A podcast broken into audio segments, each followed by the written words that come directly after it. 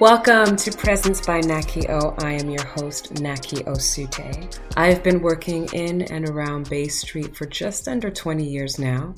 I know, can't believe it either. I started in the not for profit sector, moved into the broader public sector, and now I'm in the private sector as an executive in one of Canada's largest banks. Irrespective of the sector, I've always worked to redefine leadership, to develop leaders, and to broker opportunity. It's been my personal mission to help myself and others take up more space while making space. And that's how I think about presence. And that's what this show is about. Of course, I mean this as it relates to the experiences of people for whom taking space has been traditionally inhibited. So, as a heterosexual, cisgendered, femme presenting woman, I know that there are a number of privileges that I experience on Bay Street. And so I do want to work hard to bring forward the stories of, of individuals who are on Bay Street that are not benefiting from some of the privileges that have been afforded to me. So, season one is dedicated to the experience of Black people who are trying to take space and make space on Bay Street. And to be honest with you, to like break the news to you, I'm actually using Bay Street as a proxy for institutions in general because staying black on Bay Street sounds a heck of a lot better than staying black in institutions or staying black in establishment organizations. I think you get where I'm coming from. So, as my people would say, hey, Naki, why all this? A whole podcast on this? Well, let's take a look at this closely.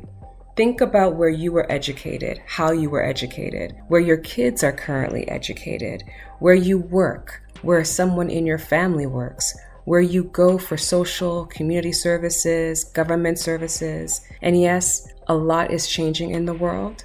Some things are becoming more democratized, but still, institutions, whether they be large or small, still have a significant influence over our lives. So, what happens when Black people aren't in these spaces?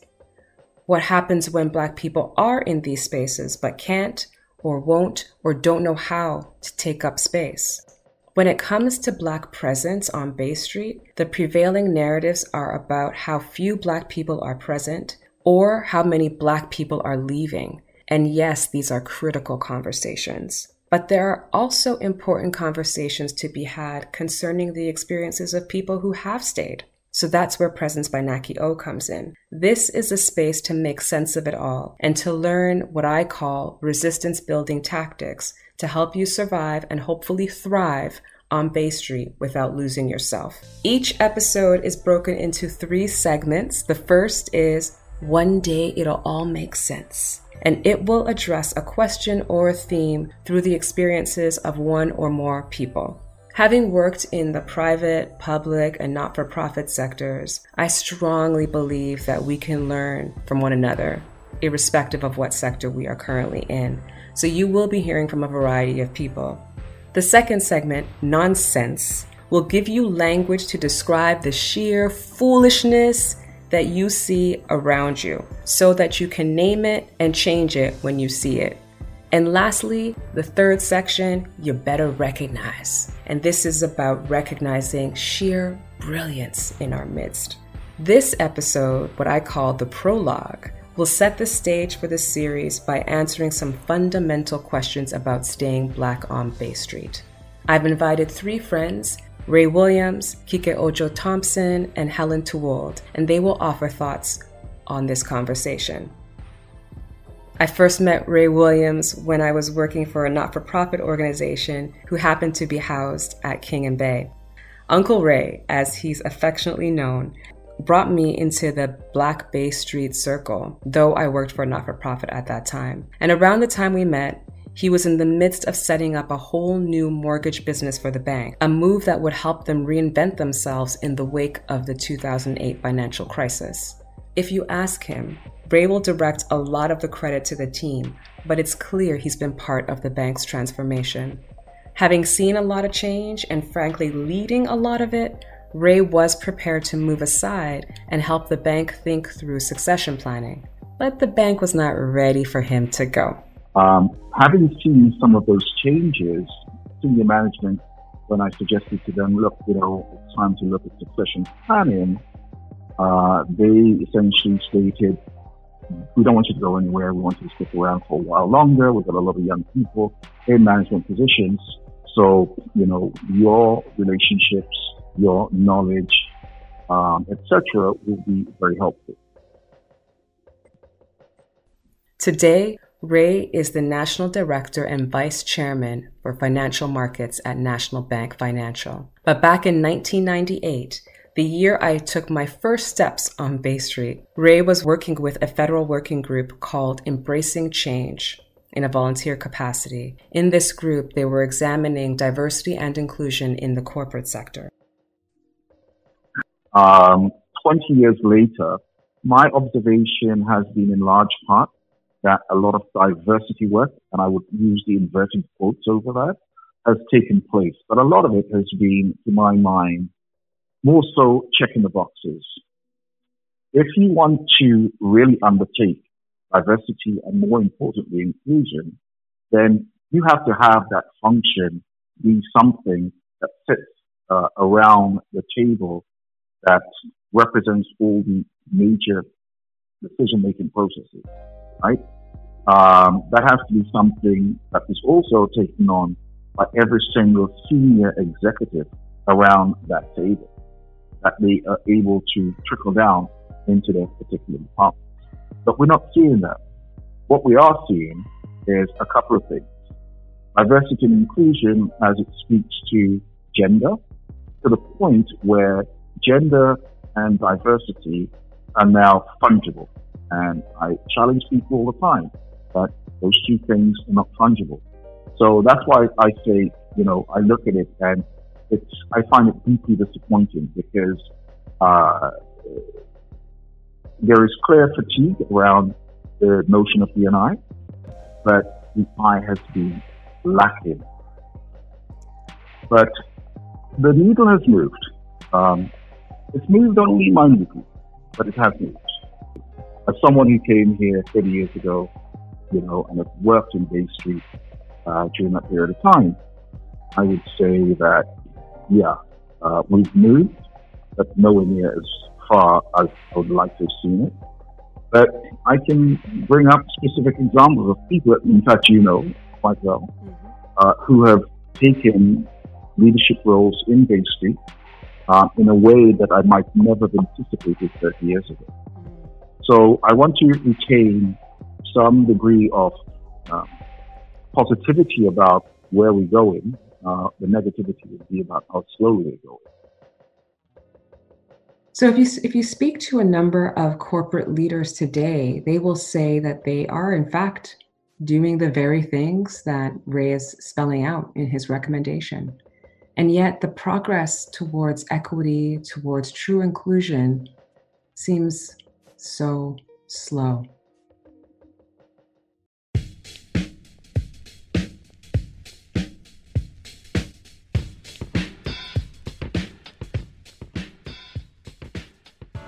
Once a high school teacher, Kike Ojo Thompson had three separate careers before going out on her own to run her own diversity, inclusion, and equity consulting firm, the Kojo Institute. In roles in the public sector primarily, she led processes and projects like One Vision, One Voice that will essentially change the trajectory for communities, particularly equity seeking groups and specifically Black people. She grew her business alongside her day jobs, and now, as an entrepreneur, it's not just the glacial pace of change that's a concern to her. We're seeing a, a, a rush uh, of, and I think so much so that it's being written about a lot in social, not just in social media, but in different publications about Black women being, Black women in particular, being the number one growing, fastest growing entrepreneurial group. Mm-hmm. Um, and while we can clap that and celebrate and, and you know congratulate all of that, we need to understand why that phenomenon is happening. And it is not solely about people exercising their choice. It is also about people feeling like they're at their wits' end and need to preserve themselves and survive and you know and and that the the daily um, onslaught of of racism in their work environment is just too soul destroying to stay. I think that's also true. So mm-hmm. as much as there's you know great entrepreneurial drive and capacity and amazing ideas and you know all of that great stuff, there's also people really running for the hills.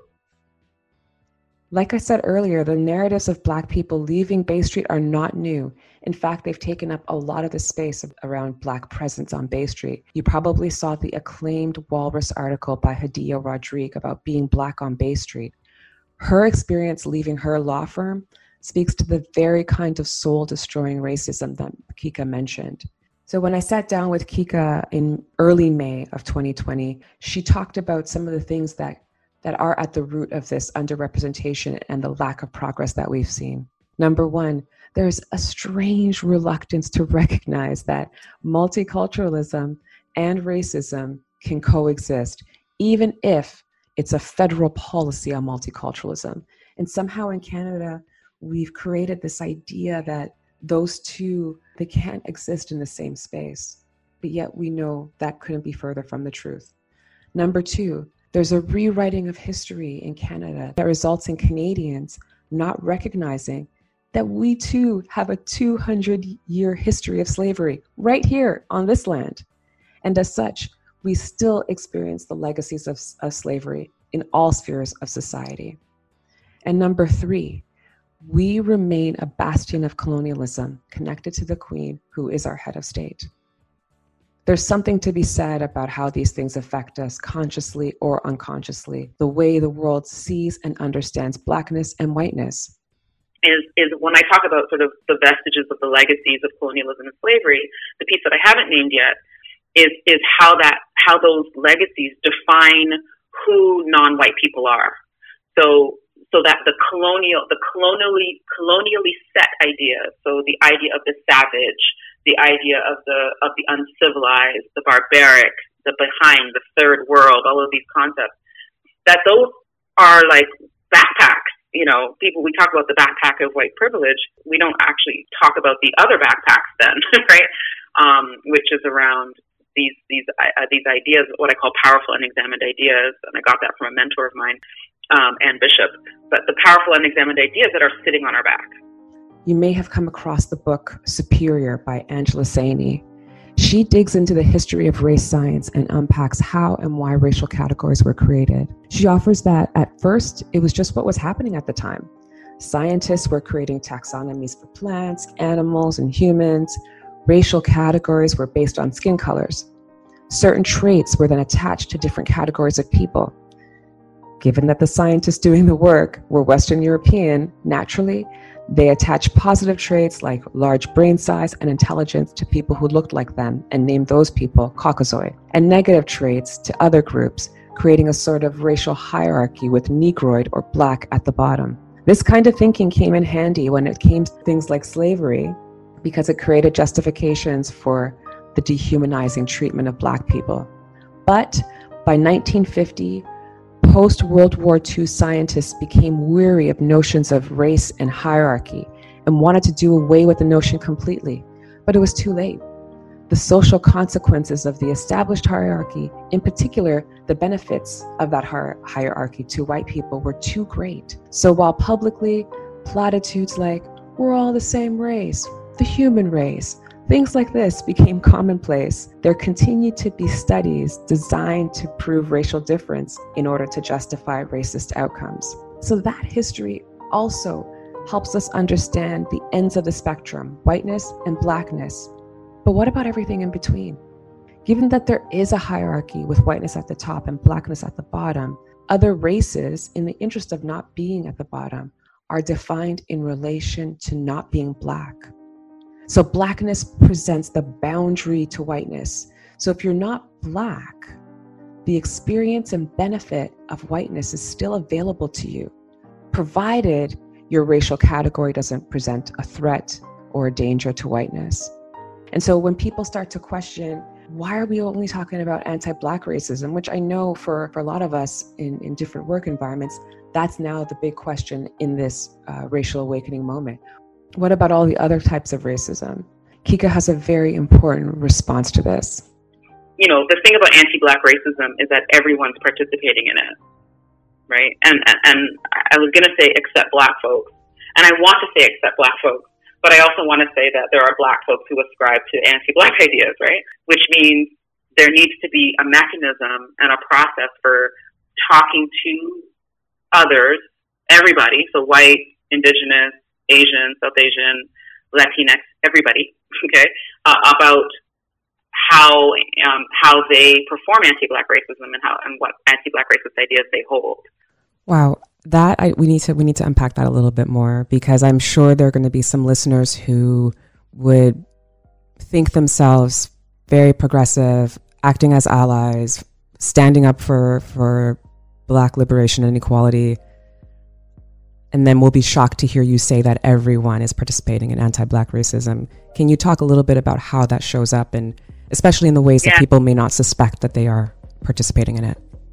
Yeah, that's super. Thank you for that opportunity actually to dig, drill down in that because um, it's a layered comment. So when we talk about the antis, what I call the antis, so anti-black racism, anti-racism, anti-colonialism, the anti portion is suggest action-oriented strategizing to undo. Right? It's it, it, it, so if you think about if you break that down, so you, it, it requires action, but it's strategic action for the purpose of undoing the anti-blackness. So there's that, and I and some people would say, well, that's a lot, you know. So you know, I, I'm not really that type of person, or whatever some people might be thinking, and fair. But understand that in our non-action, in our silence, in our like all of those things is, are collu- it's collusion. like it, because and what I mean by that is when people hear collusion, they hear a lot of intention and intention with malice. So no, it's not intention with malice. But if you understand that anti-blackness is operating all the time because of slavery and colonialism, then deciding to, to, to not act is essentially allowing or enabling the thing to continue. So for that reason, you don't get to say you're an ally. You might get to say that you're someone who wishes these things would go away. um, and I, as we all do, right? Um, but and, and, and I think you know, to be honest and frank, I, I think there's a lot of Black people who have not chosen action-oriented strategizing to undo. They just happen to be Black. um, so, you know, and, and so they're actually not actually fully engaged in seeking their own liberation and they have their reasons. Anti anti blackness, anti black racism, white supremacy, whiteness. People get very afraid when they hear that mm. because again, those words perhaps are cloaked in particular images for them and mm. not not in the image of you know you you referenced micro micro and macro aggressions earlier and for many people, they don't see how those two things are linked. In their mind, when they hear white supremacist, they think of images of the KKK. I was just going to say, and even scarier, that it, it might have nothing to do with the person, person, the team, nothing to do with the people, mm. but to do with the normal, what, what, what I was taught, you know, around sort of another way of thinking of systems is the normal way things work. Yeah. Yeah. Yeah. and when you wrap your head around how the normal way things work is is is white supremacist. Is it it, it, it is you know um, well it's a couple things. It, it, it's often at first you know gut wrenching and scary, and then I actually think it it can be liberating because you know ooh, I just got emotional for some reason. I, I think about how most of us grow up. Actually, we, we grow up on meritocracy and neoliberalism. Let me actually be really clear. We grow up on meritocracy. So we grow up totally invested in the idea that we will get out of this world what we work for. Mm. And mo- if most people are honest with themselves, even even the most learned about systems of oppression, it's still an operating feature in how we think. And so, um, and, and, and so there's something very um, incongruent and disjointed about working as hard as most of us work. Everybody I know actually works mm-hmm. hard. Um, when I'm going back to, to, thinking about black people now at this moment, but racialized people, black people, we're all working so hard. And when you look around, you don't see the reflection of that hard work. Mm-hmm. So you don't see the evidence of that hard work. You don't see, you know, um, that because that due to that hard work, there is balance. You don't, you know, you walk through, you know, um, sort of high high end or high level spaces, whether it be in corporate or just, you know, high end communities, etc. And you don't see yourself.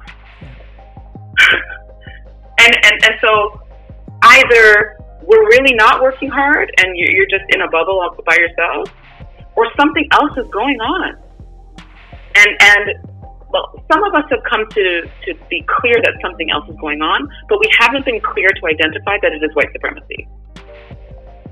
So white supremacy is not. Let me be clear for for mm-hmm. listeners. White supremacy is not people. The concept is system. The concept is the normal way things work that normalize and neutralize whiteness while othering and you know uh, demonizing, frankly, others. But we don't go as far as naming and articulating what it is. And I think there's great liberation there. Mm-hmm. You know, when we talk about action oriented strategizing to undo, what, how are you going to know what to do if you don't know what game board you're operating on?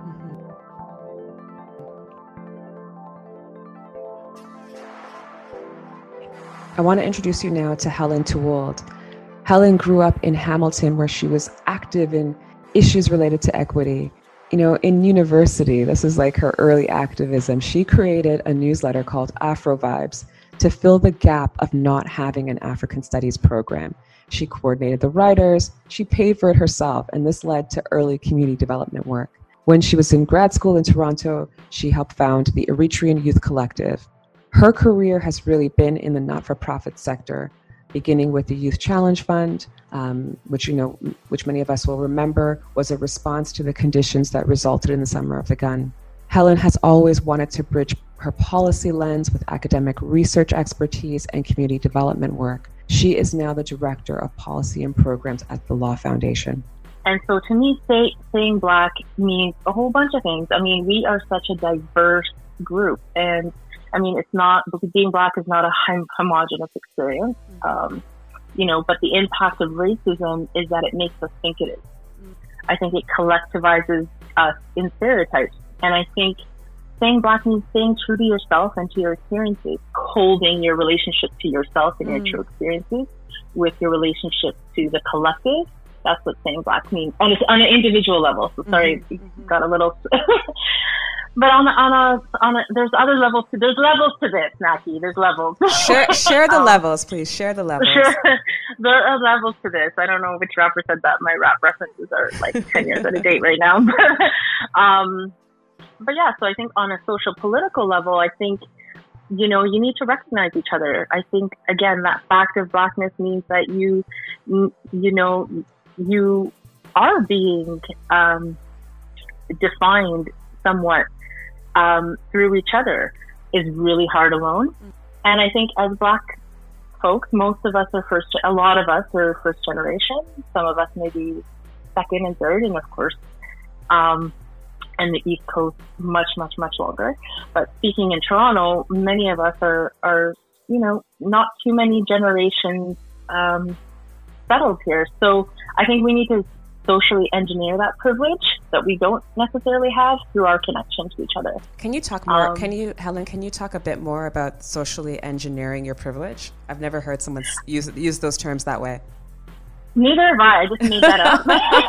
but I think I think that's effectively what we've been doing, Matt. You know, when I think about it, like we, you know, we go to these networking events. You, you yourself have created um, Eclipse, and you know, I think COFPE, Manyata, like, you know, all of these organizations are um, designed to socially engineer the privilege, the social capital that we don't necessarily come to the table with. Mm. And so we really need to, uh, to start utilizing um, those networks and supporting each other recognizing each other and then allowing people to be just who they are. So, you know, not, not again, going back to having the, the right to be who you are and be an individual. I mean, if, if some people don't want to be in a certain group, that's fine. Like that's their, that's their prerogative and there's no judgment there. I think, I think as we mature as Black Canadians, we uh, allow, must allow for more and more diversity and um, be okay with that and to hold all of that together. You know, I appreciate that Helen has brought up inherited privilege because it is a, a question or it is a area that doesn't get enough appreciation and the the recognition of how inherited privilege whether it's actually through your lineage or through what you appear to represent how that actually flies directly in the face of our ideas of meritocracy. There's a 2018 article in, uh, in UK's The Spectator written by Toby Young, whose father, incidentally, Michael Young, is credited with coining the term meritocracy in a satirical book that he wrote called The Rising of Meritocracy. And in Toby Young's article, he talks about how meritocracy has been used to legitimize privilege. So, I, you know, probably a little piece for you to, to take a look at. What's interesting to me is that whiteness is not just the presence of people who would identify as white or who would be identified as white.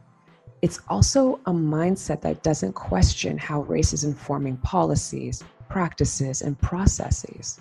So you could have an institution that has black people in it and yet still remains white. And once you are in a position of questioning the status quo, the task of being purpose minded is so critical.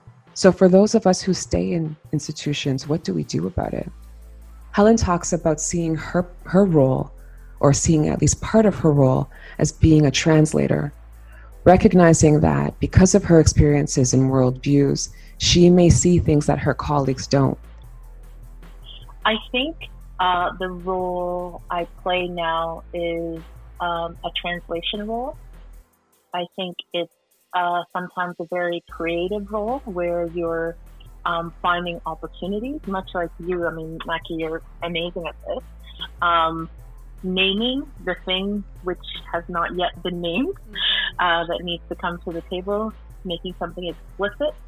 Uh, so where things remain silent, obviously they have uh, they operate um, invisibly, and there's a level of power that um, needs to become explicit. And so I think someone who's an activist can, can name those things, can see them, first of all, because you have to perceive it to name it. Um, so I can see the things that need to, that need to be named. Um, and I can hold um, particular things in, in context. So while there may be a very sort of high level systemic policy conversation, I can, as a translator, as someone who's been on the ground, who's, you know, worked with refugees, whose parents were refugees, who, um, who's uh, been a grassroots organizer, I, I can say, okay, um, so what does this mean for real people? And how do we need to adapt this? Or does this even make sense? Or who do we need to ask or consult with? Because um, I know that the trajectory of certain programs or research initiatives or events just would not have been the same if um, I my if I wasn't there. So because of her, you know, her practice of doing this, she can now insert these unnamed things into high level policy conversations. And then, like we described in Kike's experience earlier, she can change the trajectory of a program from inequitable to equitable but Helen is really careful to add that it's important not only to be seen in this vein. You know, also seeing yourself as a as, as someone who you have a suite of skills and experiences. You're not just you know the black person on the job, or you're not a one trick wonder. So um, when I I think that it's important to remind people of that too. Mm-hmm. That you're not just speaking about you're not just speaking about it from your experience as a black woman, right? That's not, it's not, it's not just that. That's obviously, that's confused with everything. But it's also that you have credentials, you know what you're talking about. You've done, you know, you've done your staff courses. So, mm-hmm. you know, you know you're talking on the same level. Mm-hmm. What you're doing is bringing nuance or bringing a different perspective or, or adding something to the conversation. And I think that's where sometimes um, the leaders, the, the other people we work with sometimes get it wrong is that they think that you're only adding um, the cultural piece or the diversity piece or the black piece. And it's like, nah, like you're actually supporting the strategic purpose of your organization. Mm. So sometimes organizations, they hire diverse leaders and they want, they, they, they want you to be there. and They really want to leverage your skills and talents, but they don't know how to listen to us mm. here. Mm-hmm. It's this very intentionality that Kike points to as critical for Black people who stay rather than leave the corporate world. I want to say that uh, it, it, there's no doubt in my mind that we need people to stay. So now that I'm a business, I'm, I'm doing my business only. I'm still a taxpayer. You know, I, I use public services. I need those services to be equitable. I need those, I need that if I decide to, I don't know, engage in anything public, that those spaces are not wrought with racism and inequities.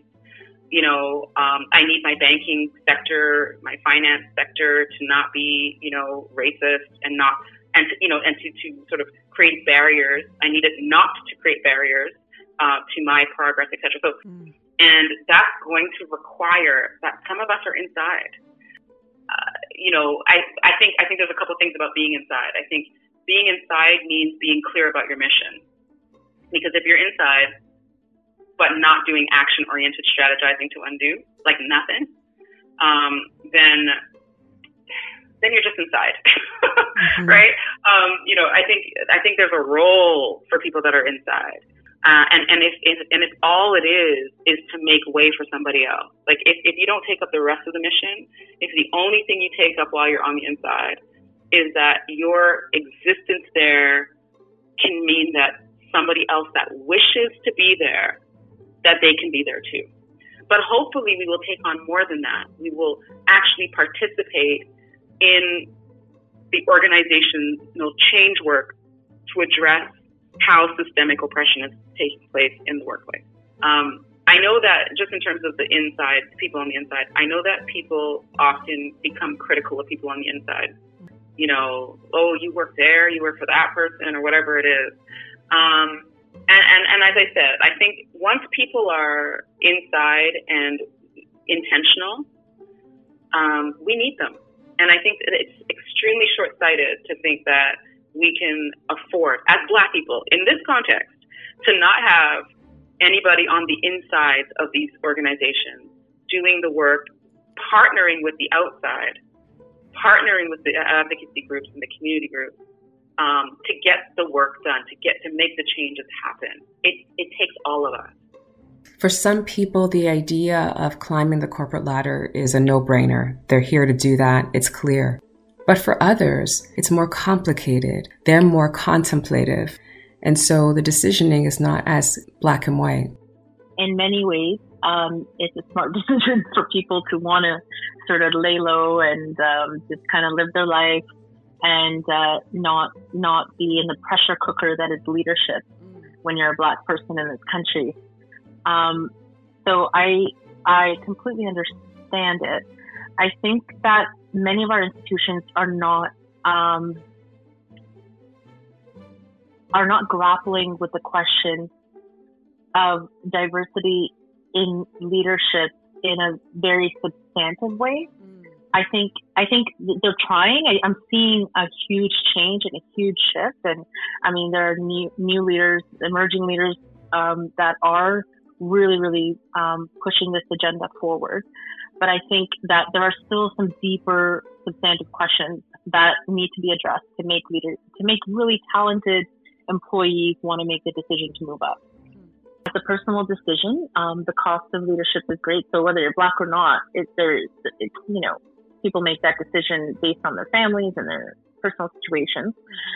Um, but then I also think that there's the added layer of representation, the burden of representation that Black people carry, the the politicization of a Black identity, um, and the implications of what do you do with that as a Black leader.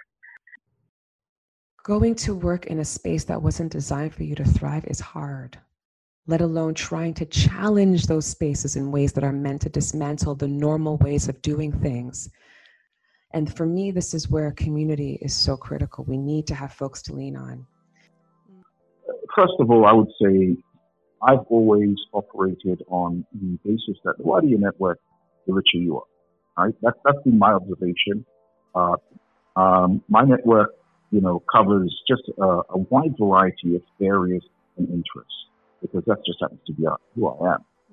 But I will tell you that my blackness, um, my culture, they're, they're of singular importance to me and who I am.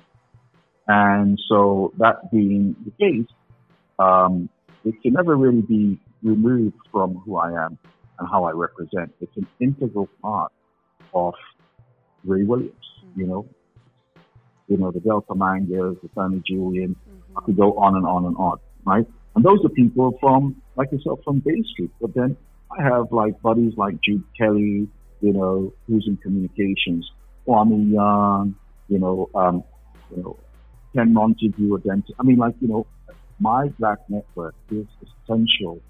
It is absolutely essential to me representing. It is essential to sort of my acknowledgement of who I am, where I come from, my culture. Hey, nonsense. So we move into our next segment. Hey, nonsense. So, this segment is where we talk about things that are happening around us that just don't make sense. And if we were to bring them home to our aunties and our uncles, they would just hold their hands, oh no, wash their hands of it and say, This is nonsense. So, for our first A Nonsense segment, I turn to Kike Ojo Thompson. What do you think is happening around you that you would count as nonsense? Yeah, oh my goodness. Yeah, awesome. Thank you. So, um, sheer nonsense is saying that you want to do quote unquote diversity and inclusion work um, and not wanting to talk about anti black racism. nonsense. you know, it's, it's, um, so first of all, when, when organizations say that they're doing diversity and inclusion work, what they often mean is that they want to do work to achieve equitable outcomes and that they are interested in the various frameworks to get to equity that ought to be applied. So, what have become popular and sort of cozy um, and soft are this, pair, this pairing of these words, diversity and inclusion. Most people don't know what they mean. They don't know their limitations as frameworks, but they sound okay and they've become sort of like indicators of the work as opposed to being literal in their definition. Um, so, so that's also foolishness, right? it's using language that we don't actually intend. What people are actually problematizing in workspaces are the overrepresentations and underrepresentations. Mm-hmm. And it could be even in, you know, the data around who's complaining, who's experiencing issues, who's being problematized, who's being let go, like there's all that's all data, and you know, oftentimes people are responding to that data, or who who was complaining, you know, um, and and so and so they're they're wanting to respond to those to those data. Um, by you know sort of instituting these, this program, this office, and then so, but then they limit themselves around what what what frameworks they're prepared to use. So you're trying to get to equity and you apply diversity and inclusion, but you won't go all the way to anti-black racism. But you've got this like bag load of issues to do with black people. so um, foolishness, mm. right? Um, and and it goes back to uh, what we were saying sort of earlier in the podcast around around um, th- this sort of lack of acknowledgement, awareness, naming of how colonialism and, and sort of the vestiges of slavery are operating here in Canada. And so, so, so one of the roots of the unwillingness to say black and anti-black racism in particular is um, around the problematic belief that you know black people are where they are because of what they are doing or not doing. You know, and if they would stop doing those things or do more of the other things, then they would not be in the position that they're in, mm-hmm. which screams a lack of analysis and understanding of how colonialism and slave and um, and systemic racism are operating, right? No sense.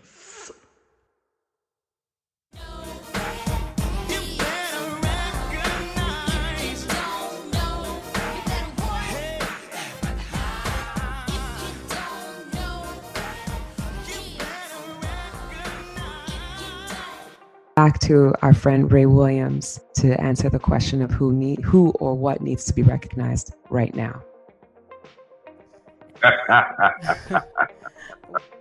um, I, I don't know if any institutions in particular out there, but someone closer to home that I I've watched over the last few years, and I'm just really impressed by her. And that was the um, the previous MP, Celina um, Caesar-Chavannes, mm-hmm. uh, out of, uh, uh, uh, uh, I guess, Whitby. Um, she has impressed me with her desire to speak truth to power. She's impressed me with how forthright she is. She's impressed me with the fact that um, if she feels she, she's made a mistake, she has no uh, objection to publicly apologizing. And um, there is a, an aspect of freshness about who she is, how she is, how she represents that makes me feel very, very good about, you know, how our black women are.